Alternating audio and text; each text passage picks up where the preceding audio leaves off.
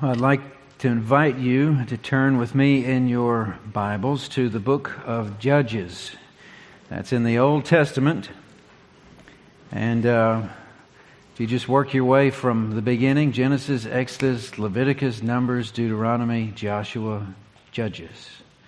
And uh, just to bring you up to speed uh, from those books, Genesis, I think we probably know quite a bit about that book, but if you ever wanted to categorize that where you could remember its contents real easy. There's four events and there's four people. The four events were creation, we know about that. Then the fall, where Adam and Eve sinned against God. And then after that, a big flood. Noah was involved with that and his family. And then after that, Babel. Those are the four events. We're going to learn about the Tower of Babel in our vacation Bible school. And then there was those four people Abraham, his son Isaac, his son Jacob, and of his 12 sons, Joseph is talked about the most. And by the end of that story, you've got all the people of Israel in Egypt. When you flip over to Exodus, we learn about how God uses Moses in the face of Pharaoh, let my people go to exit from Egypt and go toward the promised land.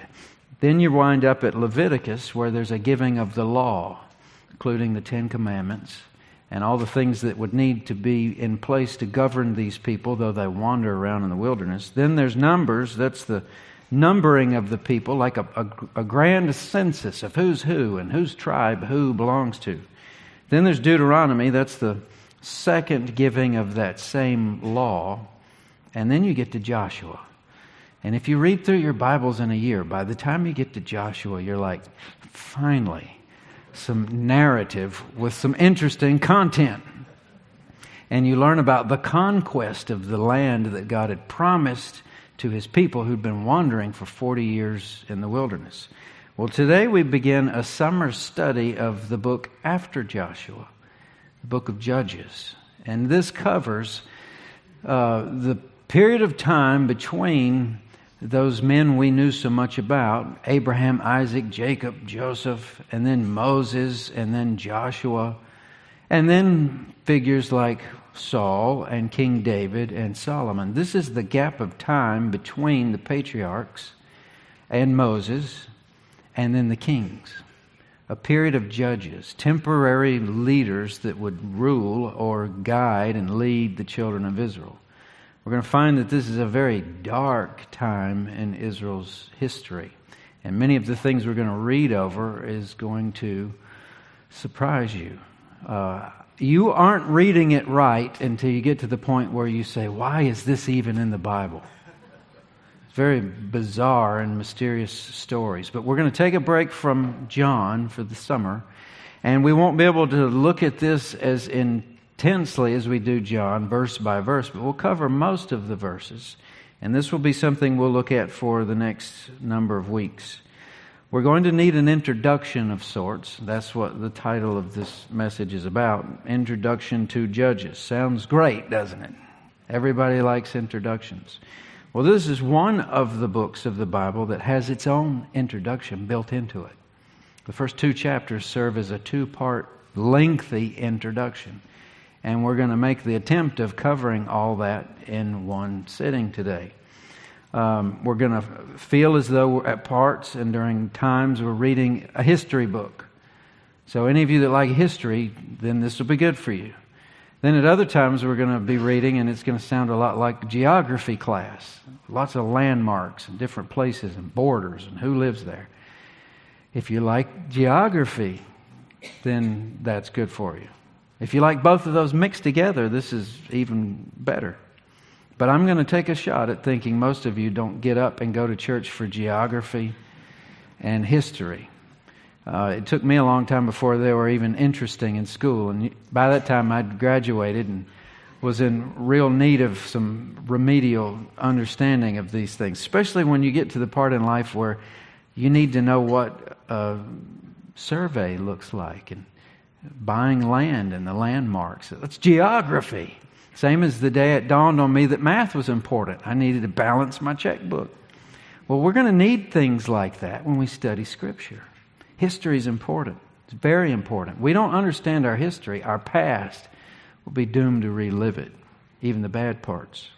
So the book of Judges needs no formal introduction, though if you're not the history type or the geography type, just think of these first two chapters as kind of like uh, an introductory video, not unlike if any of you have been to the battleship, the USS North Carolina in Wilmington, big, huge battleship. We've been many times. You won't want to go this time of year. It's hot down in that boat. Go in the fall or in the spring. But when you go in, you're going to go over to your right as soon as you get through the doors and buy your ticket and they put the wristband on you. And in that room loops a video constantly. And in that video, they're going to tell you where that boat came from and where and how that boat served during our World War. How that boat came to be where it is in the dock there at Wilmington and the trouble it was to get the thing down the the river and turn it. And um, all of that will greatly improve your experience in walking around on that boat and understanding what it is. Same thing is true for this. This will help set the stage for what we'll learn in the coming weeks. And if you don't like any of that or the battleship, maybe you like movies. Do you remember the beginning of Lord of the Rings? when they set in dramatic landscape all these pieces of history that led up to where they were. Without that, the whole thing wouldn't have made much sense. And I even like one of the lines right out of the introduction because it so fits what we're about to read. Much that once was is lost. This was said in the intro to the Lord of the Rings movie. I'm not reading scripture here. For none now live who remember it you could say the same thing about what we're about to read. Moses is dead. Joshua's dead. And all the people who lived with them are dead. And there's no one who remembers the things that happened when the sea was split open and the plagues were around. All those things are in danger of being lost if they're not told to the next generation. So that's what we see when we come up on Judges chapter 1, verse 1. So for our reading this morning, then we'll pray. Let's read the first two verses, and then we'll read it as we get through the different parts. We'll explain a little, and then we'll read a little. Verse 1, chapter 1, book of Judges in the Old Testament. After the death of Joshua, the people of Israel inquired of the Lord, Who shall go up first for us against the Canaanites to fight against them? The Lord said, Judah shall go up. Behold, I have given the land into his hand. Let's pray. Father in heaven, we'll need your help. We ask for your help, the author of the words of life, to explain these to us. Help us to study an old book, people that have very little in common with us culturally, but then again, maybe they have a lot in common with us. We ask you to be our guide and help us to be obedient to what we learn. We ask this in your name. Amen. Well, the death of Joshua is how this begins. After the death of Joshua. Good uh, stake, mile marker in the history books of the Bible. And that forms really an end of an era that would not be repeated. But when we read Judges 1 1, it tells us that Joshua's death was not the end of the story. What happens next, Judges is going to tell us. So Joshua led the people of God after Moses, but in this case, after Joshua's dead, there's really no one in particular chosen to take up the mantle of leadership. You've got a whole group of people, uh, more than a million strong, and no one necessarily in charge. This is, is very different. So the question is who will lead now that Joshua is dead? Well, verse 1 tells us that after Joshua died, look at it, the people of Israel inquired of the Lord. They asked Yahweh, as it's told in the scriptures, his name, they called him. They asked him what to do. And I suppose you could read right over that and not think anything very special of it. But I think it speaks volumes of this group of people who wandered around in a wilderness and then knocked down cities the likes of Jericho down flat. Saw all these wondrous things, and a generation is dying off and a new one is coming behind them. But they still approach this by asking God in heaven what to do. This speaks volumes as to their understanding of their relationship with God. That they would not only ask God what to do, but would expect that they're going to get a, a, a response from Him. Um, we're Christians. We got the whole Bible. We're gathered in church this morning, but we come up on a problem on a Monday, and one of the last things we do is ask the Lord for help. And even if we do that, do we really expect He's going to tell us exactly what we're supposed to do? But that's the way this works. And it'd been that way. Been that way with Isaac, with Abraham, with Jacob. He's known as the God of Isaac, Abraham, Jacob. He spoke with Moses. This is a God who knows people by the first names, and they know God, and they communicate with one another. They have conversations. The God that these people serve is a God who chose to reveal himself to people and pull them into relationship with him. At least that's the way it is at the beginning as this book opens. Open line of communication, on speaking terms with God. This is a big deal.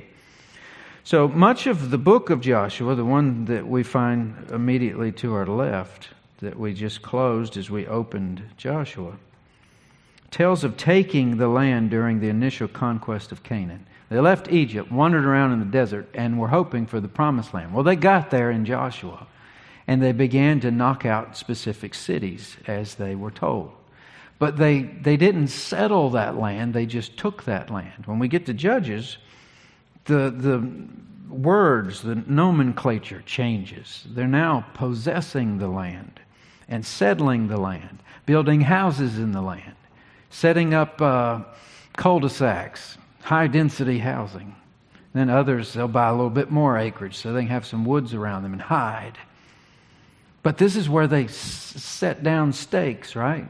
They're going to be living here, growing up here, educating their kids here that they're becoming ingrown into the area. So that's what's going on. And this is what they want to know how to proceed. God answers their question and says, Judah will go up first. You see where it says that? The Lord said, Judah shall go up. Behold, I have given the land into his hand. So not only are they going to go up, Judah first, but victory is a certainty because God has said, I have given it. Past tense. It's a done deal. Just go up and get it. It's the way it sounds, right? So the first opening lines of Judges are full of optimism, full of promise. This sounds like a good story. So far, so good. We're watching, we're enjoying. Let's see how this goes.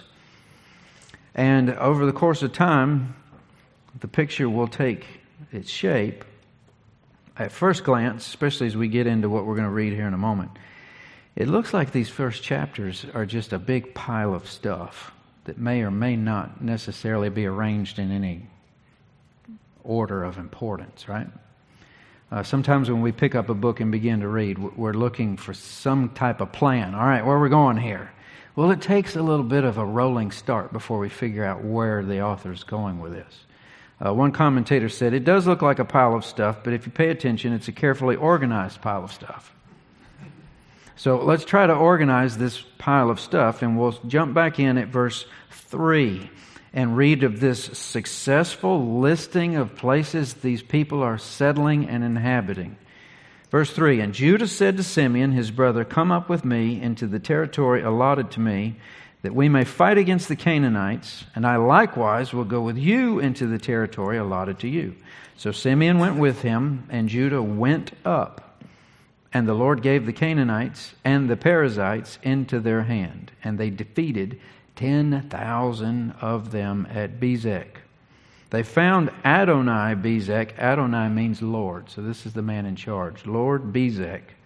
At Bezek, and fought against him and defeated the Canaanites and the Perizzites. Now, verse 6 was my brother's favorite verse growing up in youth group. Okay?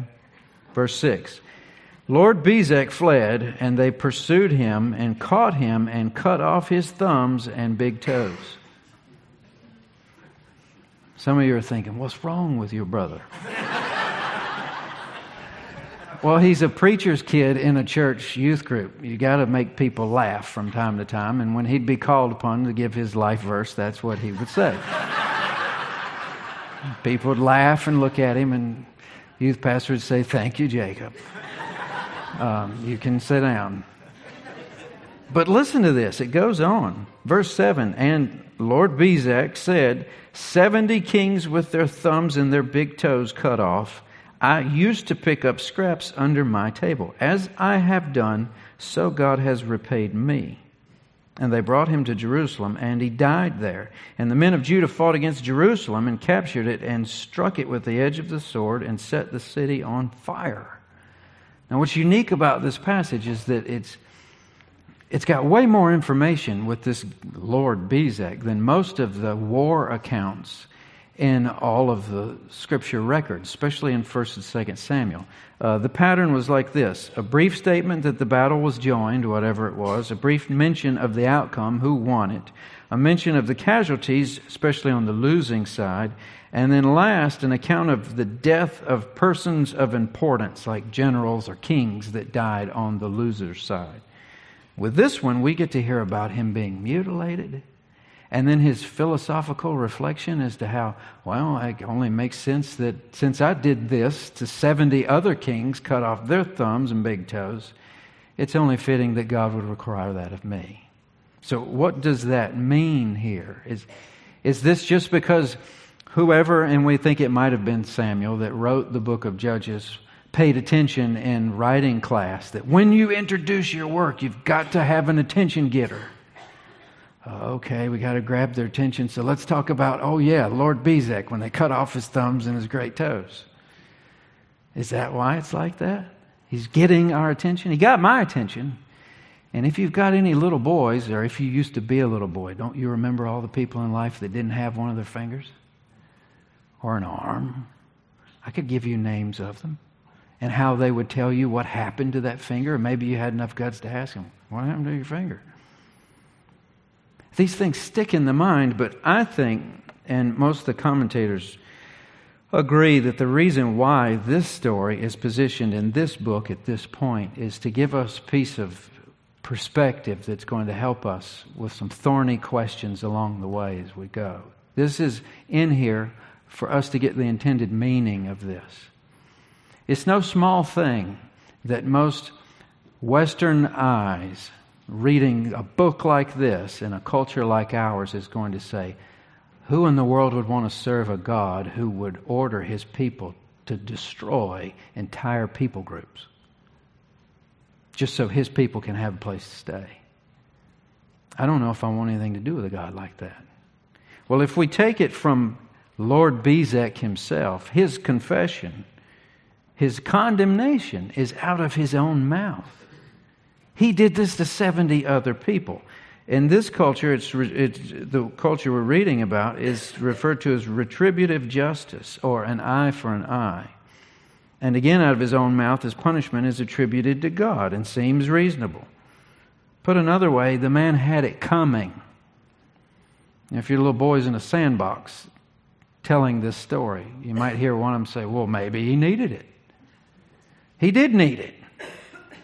And don't forget passages like Genesis 15, where, where God is telling Abraham what to expect. And there'll be a period of time for about 400 years when your inheritance and your descendants are not in this land. They'll be prisoners in Egypt, but I'll bring them back. And then he says this thing about for the, the iniquity of the Ammonites is not yet full.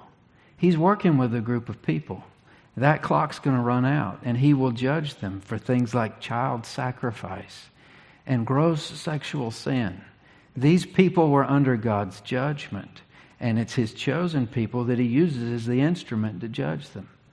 Then you hear things like prophet Jonah, who goes to the worst of the worst and gives them the gospel, and they get saved. So this is God's business. And we're reading as we look carefully and cautiously understanding there's no one passage that's going to answer all these questions on, on issues as sensitive as that. We'll have to learn this as we go along. But I think that's why this gruesome story of a man with no thumbs and no great toes is mentioned. That said, we'll, we'll move on. Look at the next passage, just beginning in 11. We got another little interlude here, a little story, not about a guy who gets his fingers and toes cut off, but about a groom, a father, and a, and a, a daughter that he gives away. Literally. Not like we do. You'll see, verse 11. From there they went against the inhabitants of Debir. And Caleb, we know who he is said, He who attacks Kiriath Sefer and captures it, I will give him Achsah, my daughter, for a wife. Hey, that sounds like a good deal. Put your life in jeopardy to, to sack an entire city. If, if you bring back the title deed, you can have Caleb's daughter. And Othniel, the son of Kenaz, Caleb's younger brother, captured it, gave it, and he gave him Achsah, this is Caleb, his daughter, for a wife. When she came to him, she urged him to ask her father for a field. She dismounted from her donkey, and Caleb said to her, What do you want? She said, Give me a blessing. Since you've set me in the land of the Negeb, give me also springs of water. And Caleb gave her the upper springs and the lower springs. All right, why is that portion in here? You got this long rolling uh, military defeat and settlement of this promised land, and we're sticking little interludes of, of stories with people with proper names in there. Uh, some folks, I suppose, would be getting bored with this if it were a movie. It's just too much violence. Well, we'll throw in a little romance. This man who captures the city gets the girl and then talks the girl into getting the water rights that go with the dowry of land, too, because it's a desert and you'll need some water. Well, all of these we'll see later. So this is kind of setting up some character development for later in the passage. So we'll move on to verse 17. And Judah went with Simeon his brother, and they defeated the Canaanites who inhabited Zephath and devoted it to destruction. So the name of the city was called Hormah.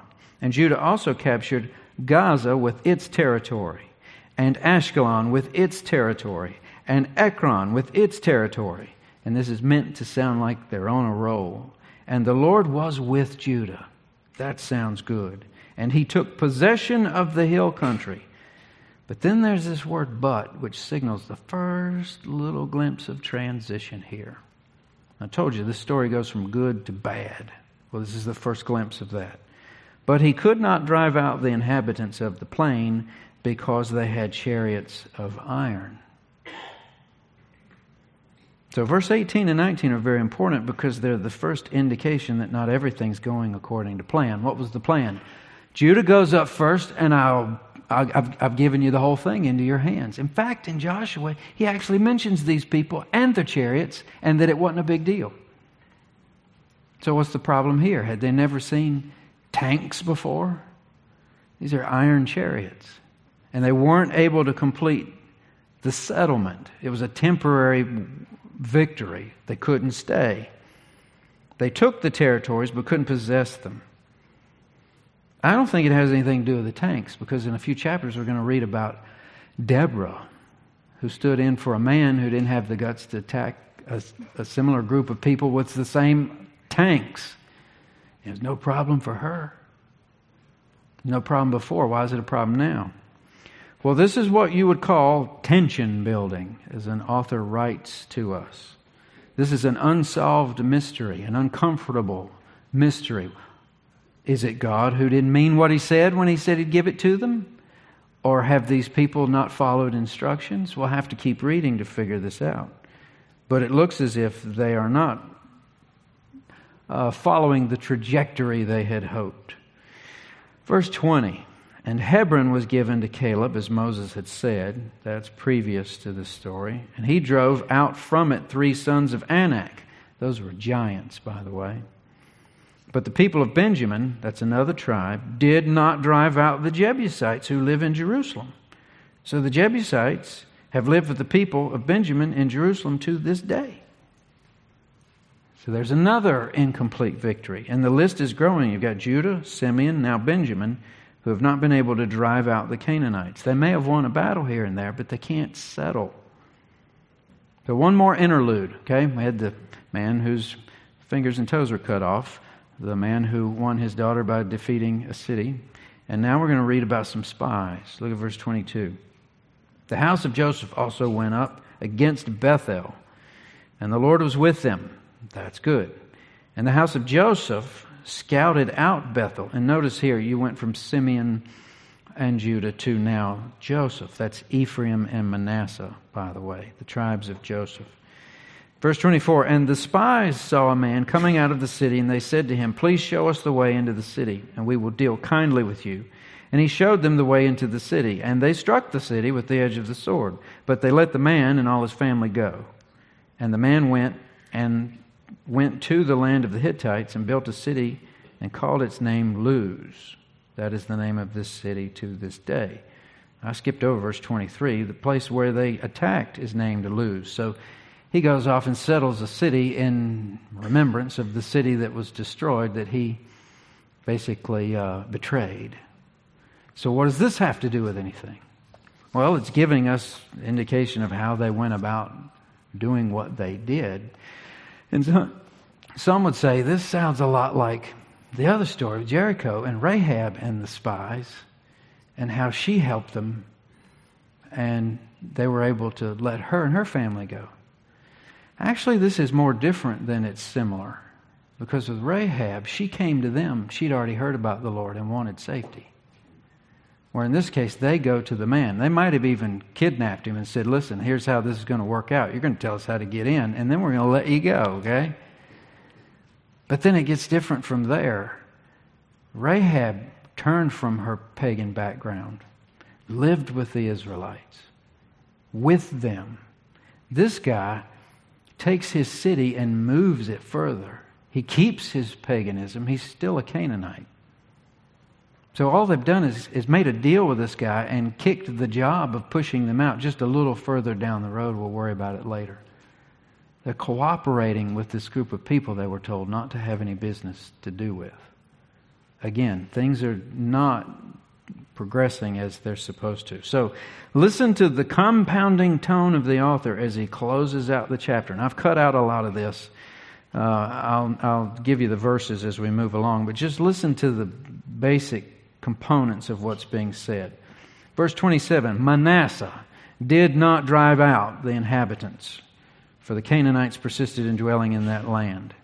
When Israel grew strong, verse 28, they put the Canaanites to forced labor, but did not drive them out completely. Verse 29, Ephraim did not drive out the Canaanites who lived in Gezer. So they lived in Gezer among them. Verse 30, Zebulun did not drive out the inhabitants. So the Canaanite lived among them. Verse 31, Asher did not drive out the inhabitants. So the Asherites live among the Canaanites, for they did not drive them out. 33. Naphtali did not drive out the inhabitants.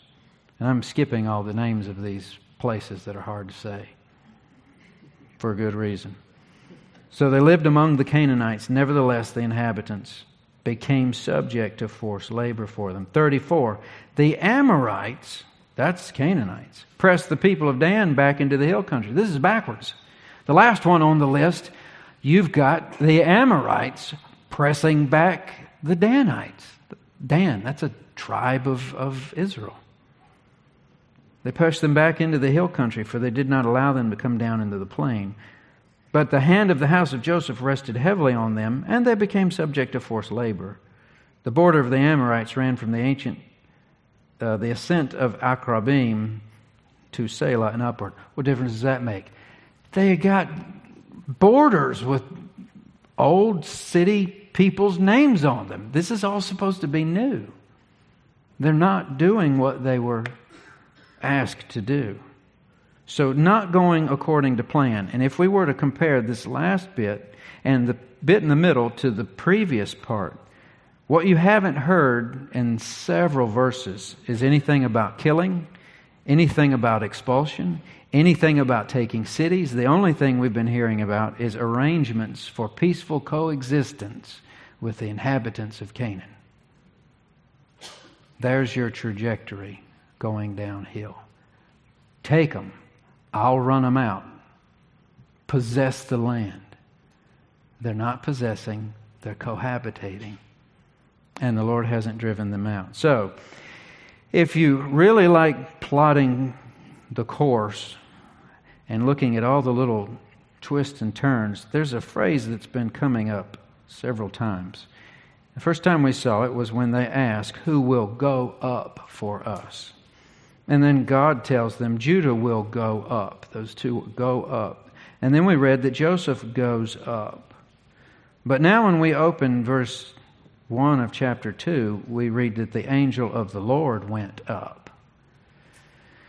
You know, when you're kids and you're messing around and getting into trouble, and you know you've got a window to do that in before dad gets home. And sometimes, if you're real good, you can stretch that rope you've got to its furthest extent. But at a certain point, maybe you don't even know it, but mom's already told dad. And he gets home. And you find out everything's changed. That's what's going on here, but to a, a large, grand scale.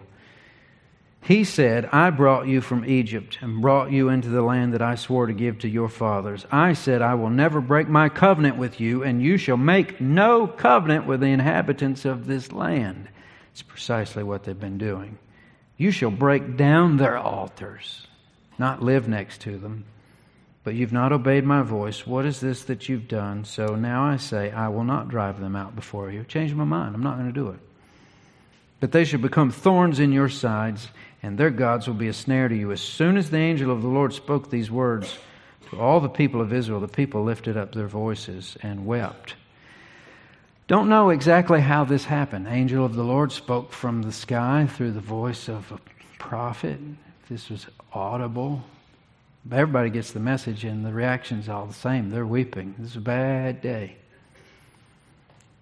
And this is how we begin to see the deconstruction of a good story that ends horrible.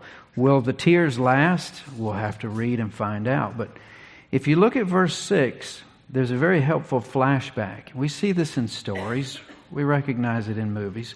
He's going to give us a piece of information that happened beforehand that'll help us answer the question how did it get to this point that the angel of the Lord is having to remind them of what they've done wrong and that he's no longer going to honor his promise to remove these people from the promised land. Well, verse 6 When Joshua dismissed the people, the people of Israel went each to his inheritance to take possession of the land. This is the end when Joshua was just, all right, now go get it. Verse 7 And the people served the Lord all the days of Joshua. That's good. All the days of the elders who outlived Joshua. That's good. The people who'd seen all the great works that the Lord had done for Israel. Joshua, the son of Nun, the servant of the Lord, died at 110. That's pretty good. And all that generation also were gathered to their fathers. Here's your answer to that big question. And there arose another generation after them who did not know the Lord or the work that he'd done for Israel.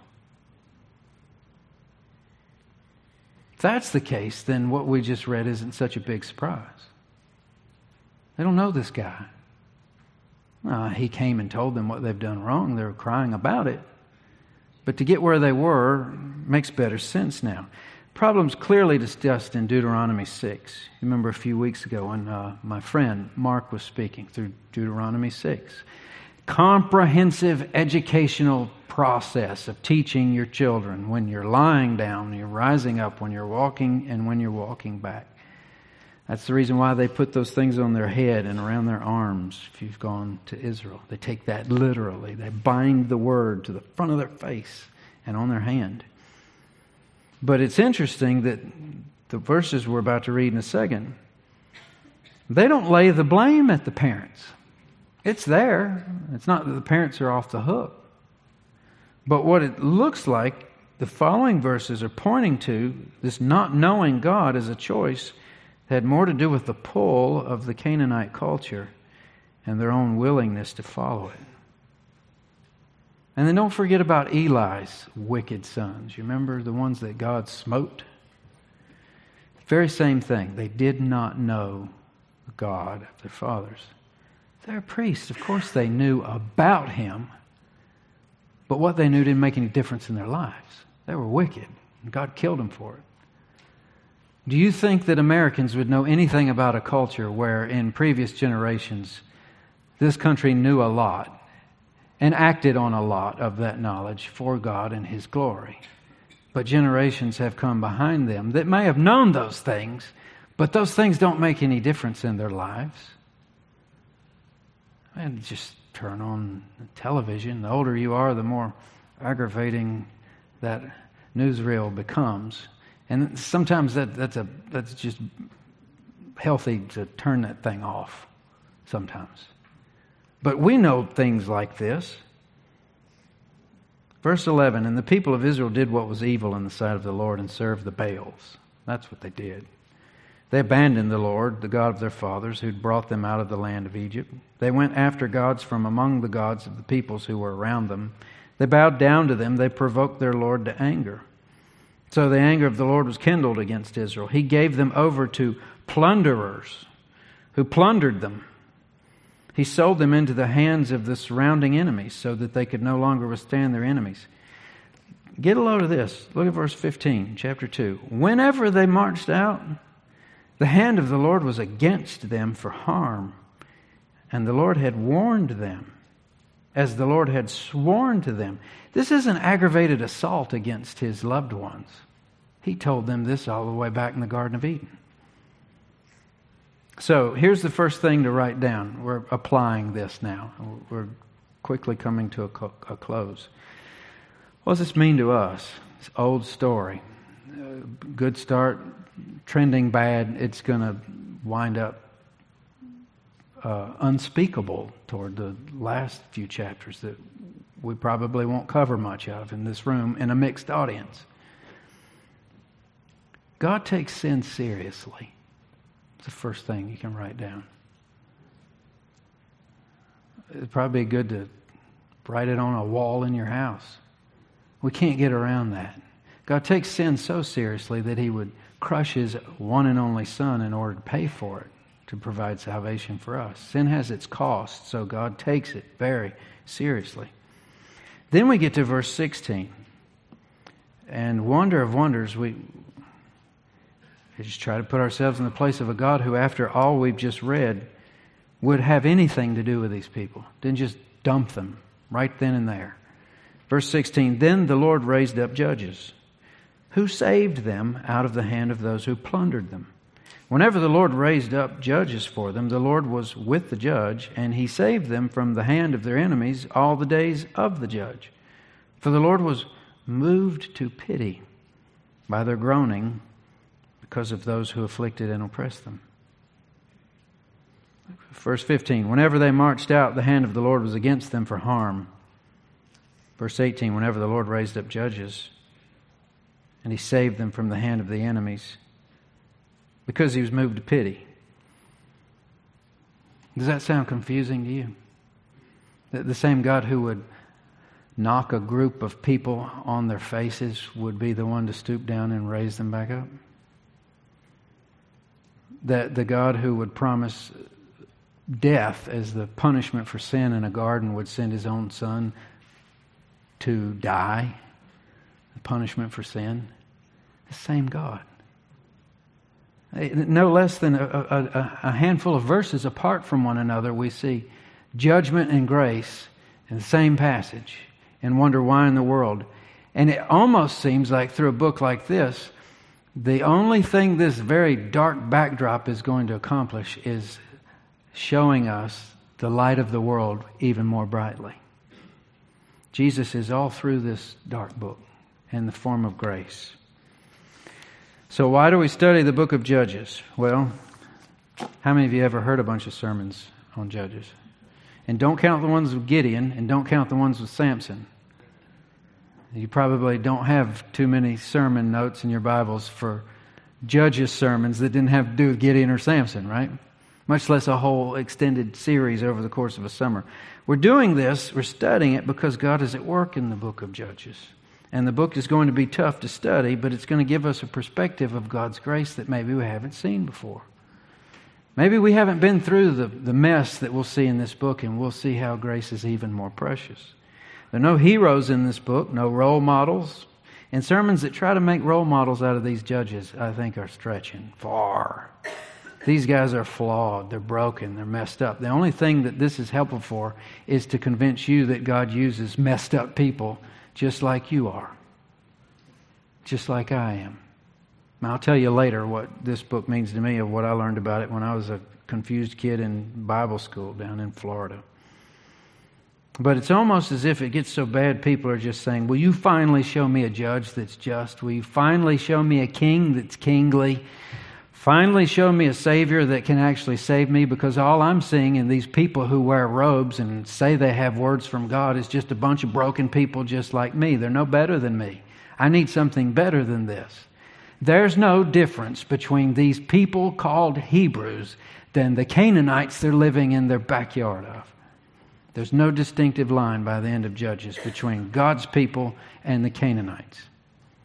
And it might be that in America, it's a very thin line between the people who call themselves Christians and the people who wouldn't dare. That might be some of the stuff that we'll be able to pull out of this. So we're going to study Judges because our situation here and now isn't that different in some situations from there, then, and there.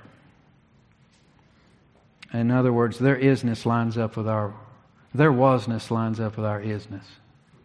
Okay? We're on the same sheet, some places. It's a book about God delivering his people from a mess that they made themselves. We can identify with that.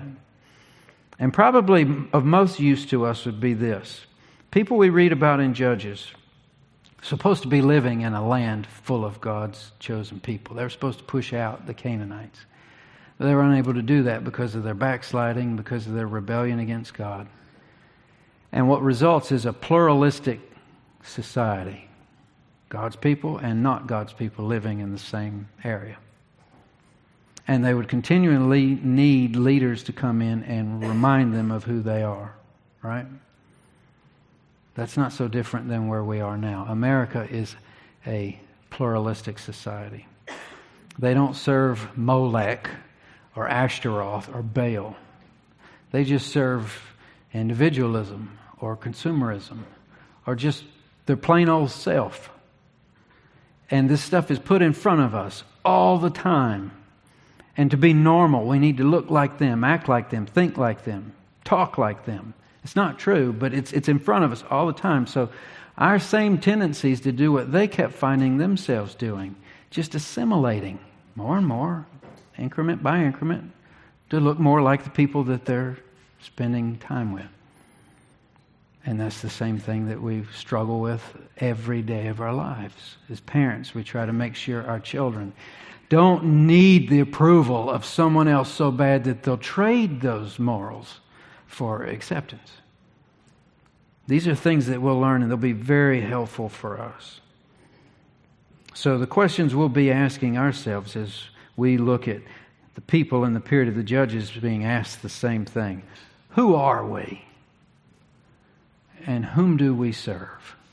That was actually Joshua's last speech. Choose you this day whom you will serve.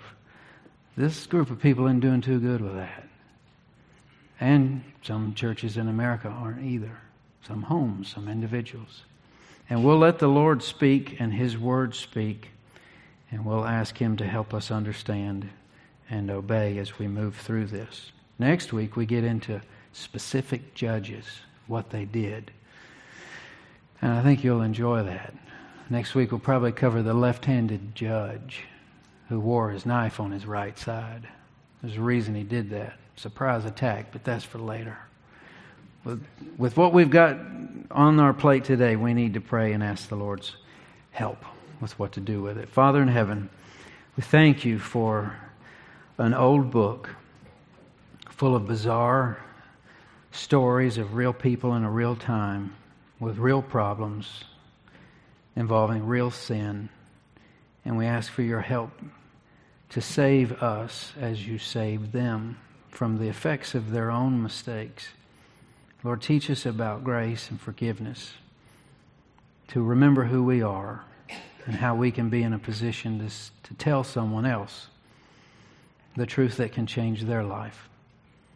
We look for you in the book of Judges, so reveal yourself to us, perhaps in a way we've, we've never seen. Be our teacher. We'll be your students. We ask this in your name. Amen.